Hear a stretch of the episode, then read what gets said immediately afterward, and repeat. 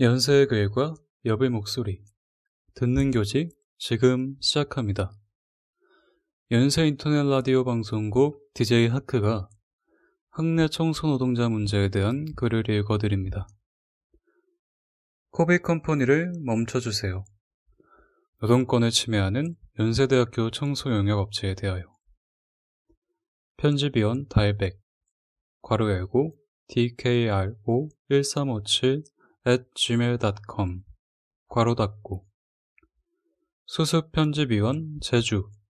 괄호 열고 rkdud 4904 at gmail.com 괄호 닫고. 들어가기 전에. 아코디언 기획 기사 작은 따옴표 열고 코비 컴퍼니를 멈춰주세요. 작은 따옴표 닫고. 와 작은 따옴표 열고 하루 노동 일기 작은 따옴표 닫고는 반복되는 청소경비 노동자 문제와 노조탄압 및 부당 노동행위를 자행하는 연세대학교 청소용역업체 코비컴퍼니 사태를 다룬 글입니다. 기사 발행 이후 사태에 여러 변화가 있어 연세대학교 청소노동자가 마주한 현 상황을 간략하게 소개해드립니다. 11월 말부터 연세대학교는 청소 용역업체 계약을 위한 입찰 과정이 진행되었습니다. 입찰 결과 비로소 코비 컴퍼니가 학교에서 퇴출되었습니다. 코비가 맡던 관할 구역에는 작은 따옴표 열고 원 ENS 작은 따옴표 닫고 괄호 열고 이하 ENS 괄호 닫고 나는 새로운 업체가 선정되었습니다. 그러나 코비 퇴출을 축하하며 나눈 기쁨이 무색하게도 여전히 학내 노동에 뿌리 박힌 근본적인 문제는 해결되지 않았습니다. ENS는 노동 시간을 기존 7시간에서 5시간으로 단축하려는 시도를 보이고 있고, 노조의 요구에도 불구하고 노조를 감시하고 괴롭혀왔던 갑질 총괄반장을 그대로 관리자로서 승계하는 등 교묘하게 노조 탄압을 시도하고 있습니다. 또한 ENS는 노동자들을 면접하는 과정에서 60세 이상이거나 혈압이 있는 노동자들은 고용 승계를 하지 않겠다고 말하며 일방적인 해고를 통보했습니다. 노조와의 면담을 통해 전원 고용 승계 및 70세 정년을 보장받았으나 ENS가 지금까지 행한 태도는 대부분 노동자의 동의 없이 진행된 통보로 이루어졌습니다. 이는 건강한 노동 환경, 나아가 노동인권보장과는 거리가 멉니다. 비록 코비는 퇴출되었지만 ENS는 겉모습만 다를 뿐 또 다른 작은 따옴표 열고 코비, 작은 따옴표 닫고로서 학내 청소 노동자들의 온전한 노동 인권을 침해할 수 있습니다. 그러므로 우리는 끊임없이 ENS를 견제하고 청소 노동자들과 연대해야 합니다. 청소 노동자들과 한 공간에 함께 서 있는 사람으로서 학내 공간의 주인으로서 한 번 더 우리 손에 쥐어진 청소 노동자 문제를 주차적으로 해결해 나가야 할 때입니다. 아직도 반복되는 코비 문제, 아니, 연세대학교 학내 청소 노동자 문제가 더 이상 지속되지 않도록 눈을 뜨고 귀를 열어야 할 때입니다. 지난한 코비 퇴출 과정과 향후 학내 노조 행보에 대해 더 상세하게 알고 싶은 학우는 연세대 비정규공대의 페이스북 및 인스타그램 괄호 열고 at labor 연세 괄호 닫고 학내 언론단체의 아코디언 기사를 참고하시길 바랍니다. 이제 본 글이 시작되겠습니다. 왜 아직 반복되는 것일까? 작은 따옴표 열고 아직도 반복되는 청소경비 노동자 문제와 코비 컴퍼니 사태 해결에 디딤돌이 되길 바라는 언론 모임 작은 따옴표 닫고 이하 아코디언이 2019년에 이어 다시 한번 모였다. 2019년 8월 찌는 듯한 더위에 서울대 302동 노동자 휴게실에서 청소 노동자가 사망하는 일이 있었다. 대학 내 청소 노동자들은 한 명의 인간, 한 명의 노동자로 대우받지 못했다. 학교는 노동자를 구조조정을 통해 절감할 수 있는 비용, 원가의 일부로 받다. 연세대학교에서는 그 즈음 백양로 곳곳에 빨간 현수막이 달려 나부끼고 있었다. 현수막 속 문구에 빠지지 않는 단어가 작은 따옴표 열고 코비, 작은 따옴표 닫고 였다. 코비는 우리 학교와 청소 영역 계약을 맺고 있는 코비 컴퍼니, 괄호 열고, 이하 코비, 괄호 닫고, 를 뜻한다. 2015년 경영관이 신축되면서 새롭게 학교에 들어온 용역업체다. 문제가 됐던 것은 이들이 행했던 노조 탄압, 인권 유린이었다. 2018년 학교는 GS 칼텍스관과 산학협력관 노동자의 구조조정을 단행했다. 그와 동시에 단기 용역 고용을 위해 코비와 계약을 추진했다. 갑작스레 원래의 업무 장소에 출근하지 못하게 된 노동자들은 항의 차원으로 해당 건물에 출근했다. 청소 경비 노동자들은 코비 컴퍼니 관계자에게 물리적으로 저지됐고 그 과정에서 노동자 한 명이 구급차로 실려가는 사태도 있었다. 코비는 건장한 사람들을 작은 따옴표 열고 우리 애들 작은 따옴표 닫고 이라며 노조원을 압박하는 용도로 업무 환경에 배치했다. 노동자들은 새벽 일찍 출근해 옷을 갈아입는 순간부터 그들의 감시 대상이 되었다. 사장의 노조 탈퇴 요구는 부지기수였다. 애초에 코비의 대표는 노조 설립을 인정하지 않았다. 비노조원들은 노조로 인해 코비가 퇴출되고 새 용역업체와 학교가 계약하게 되면 고용 승계가 이루어지지 않을까 두려워한다. 이 또한 코비 측에서 의도적으로 흘린 정보이다. 노동자에게 가장 치명적인 생존권을 쥐고 흔들며 최소한의 권리조차 인정하지 않는 용역업체를 더 이상 두고 볼 수 없었다. 우리의 목표는 코비의 퇴출이었다. 그렇게 비정규 공대회가 투쟁에 뛰어들었고 연대 학내 언론들이 모여 아코디언을 구성하게 되었던 것이 작년이었다. 그렇다면 현재 코비는 퇴출되었는가? 결론부터 말하자면 그러지 못했다.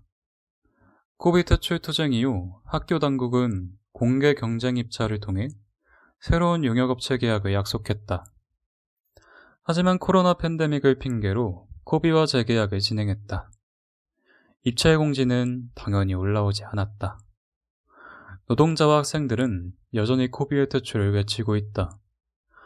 우리는 현 시점의 투쟁이 어떻게 진행되고 있는지, 노동자들은 어떤 환경에 놓여 있는지 알리려 한다.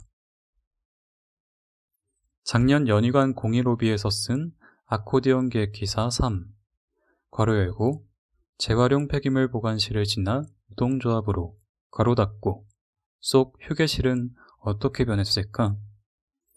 당시 제4공학관의 휴게실은 재활용 폐기물 보관실이라는 명패를 버젓이 달면서 노동자의 휴게실로 쓰이고 있었다. 노동자는 이름 모를 폐기물, 약품과 휴게를 공유하고 있었다. 그들은 아직까지 아프지 않을 수 있음이 고된 노동으로 인한 휴게실 사용 시간이 적어서라며 자조하고는 했다. 휴게실에 들어서면 말 그대로 작은 따옴표 열고 진동, 작은 따옴표 닫고 하는 매캐하고 독한 냄새에 코를 감싸기 일쑤였다. 현재는 휴게실에 약품 냄새가 많이 빠졌다. 당연하게 이루어져야 할 개선 사항이지만 그마저도 노동자들이 스스로 화학약품을 치운 결과였다. 약물에 노출되었던 한 노동자는 아직도 눈물이 자꾸 나오는 부작용에 시달리고 있다. 그렇게 늦춰진 휴게실 사용마저 노조 조합원들은 누리지 못한다. 현재 휴게실에는 인원수보다 훨씬 모자란 의자밖에 남지 않아 일부의 인원만 휴게실을 사용할 수 있게 되었다. 휴게실에 남아있는 의자들은 노조에 가입하지 않은 노동자들이 사용하고 있어 조합원들은 휴게실에서 휴식할 수 없게 되었다고 한다. 조합원들의 휴게 공간은 복도나 계단이 되었다. 그들은 빠듯한 근무 시간에 아침 먹을 시간이 부족해 계단에서 간단히 간식을 먹는다.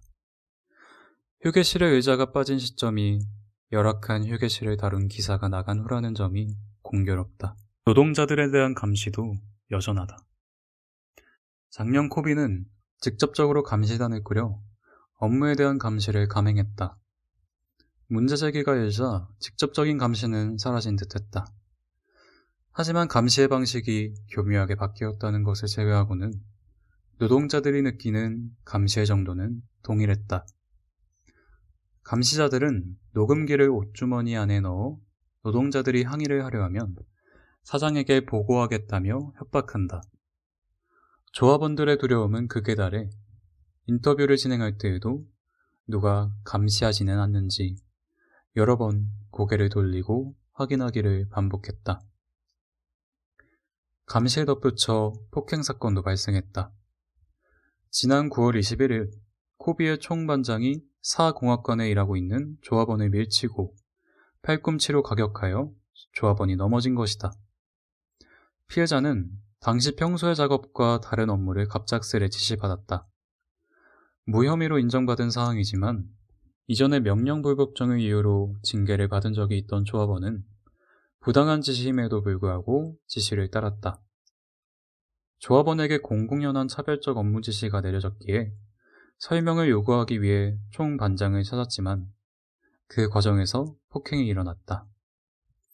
아직도 피해자는 우측 어깨와 허리의 통증을 느끼며 치료를 병행하고 있지만 코비는 상급자의 폭행에 대한 조치를 전혀 취하지 않았다. 사장은 폭행을 인정하지 않고 해당 사안을 덮고자 문제 제기를 묵살했다. 현재 이 폭행 사건은 고소를 진행 중이다. 이미 18년도에 청소노동자와 충돌의 구급차를 부른 이력이 있는 코비였기에 반복해서 일어나는 폭행 사건은 경중을 달리해 생각해야 한다. 폭행 사건의 계기는 조합원에 대한 차별이다.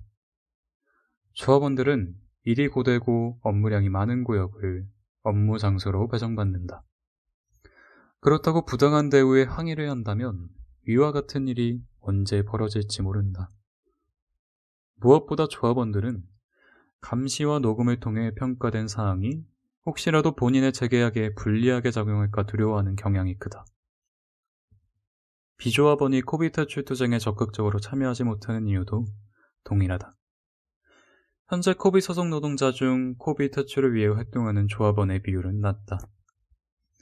비조합원의 다수가 업체가 변경되면 본인의 일자리를 잃게 될 것이라 생각하기 때문이다. 고용노동부의 괄호 열고 용역근로자 근로조건 보호지침 설명자료 괄호 닫고 에는 명확히 작은 따옴표 열고 용역업체가 변경되는 과정에 객관성이 결여된 임의적 평가를 통해 고용승계를 거부하거나 할 수 없다. 작은 따옴표 닫고 라고 나와 있다. 또한 보호지침에는 원청이 입찰 공고를 낼 때 작은 따옴표 열고 특히 근무인원을 명시하여 용역 근로자 고용 규모가 감소되지 않도록 유의, 작은 따옴표 닫고 할 것을 강조하고 있다. 용역 계약을 체결할 때 계약서에 명시할 사항으로 고용 승계와 고용 유지가 엄연히 존재한다. 고용노동부에서 2014년 실시한 대학 청소 용역 실태 조사에서 용역 근로자 근로조건 보호 지침 준수 여부와 더불어 작은 따옴표 열고 부당 불공정 조항 유무 작은 따옴표 닫고 를 기준으로 삼았다. 부당 불공정 사항에는 노동 3권 제약도 포함되었다. 노동 3권은 노동자의 인간다운 생활을 보장하기 위해 헌법에서 정한 단결권, 단체교섭권, 단체행동권을 말한다. 즉, 조합원에 대해 명확하게 불평등한 대우를 코비가 지속한다면 이는 불공정한 사항에 해당한다. 대학 내 청소 노동자의 외침은 변하고 있다. 임금 인상을 외치던 소리가 점차 전일제 고용 보장으로 후퇴했다. 이제는 단시간 고용 형태라도 지키기 위해 구조조정 인력 감축 반대라는 구호로 바뀌었다.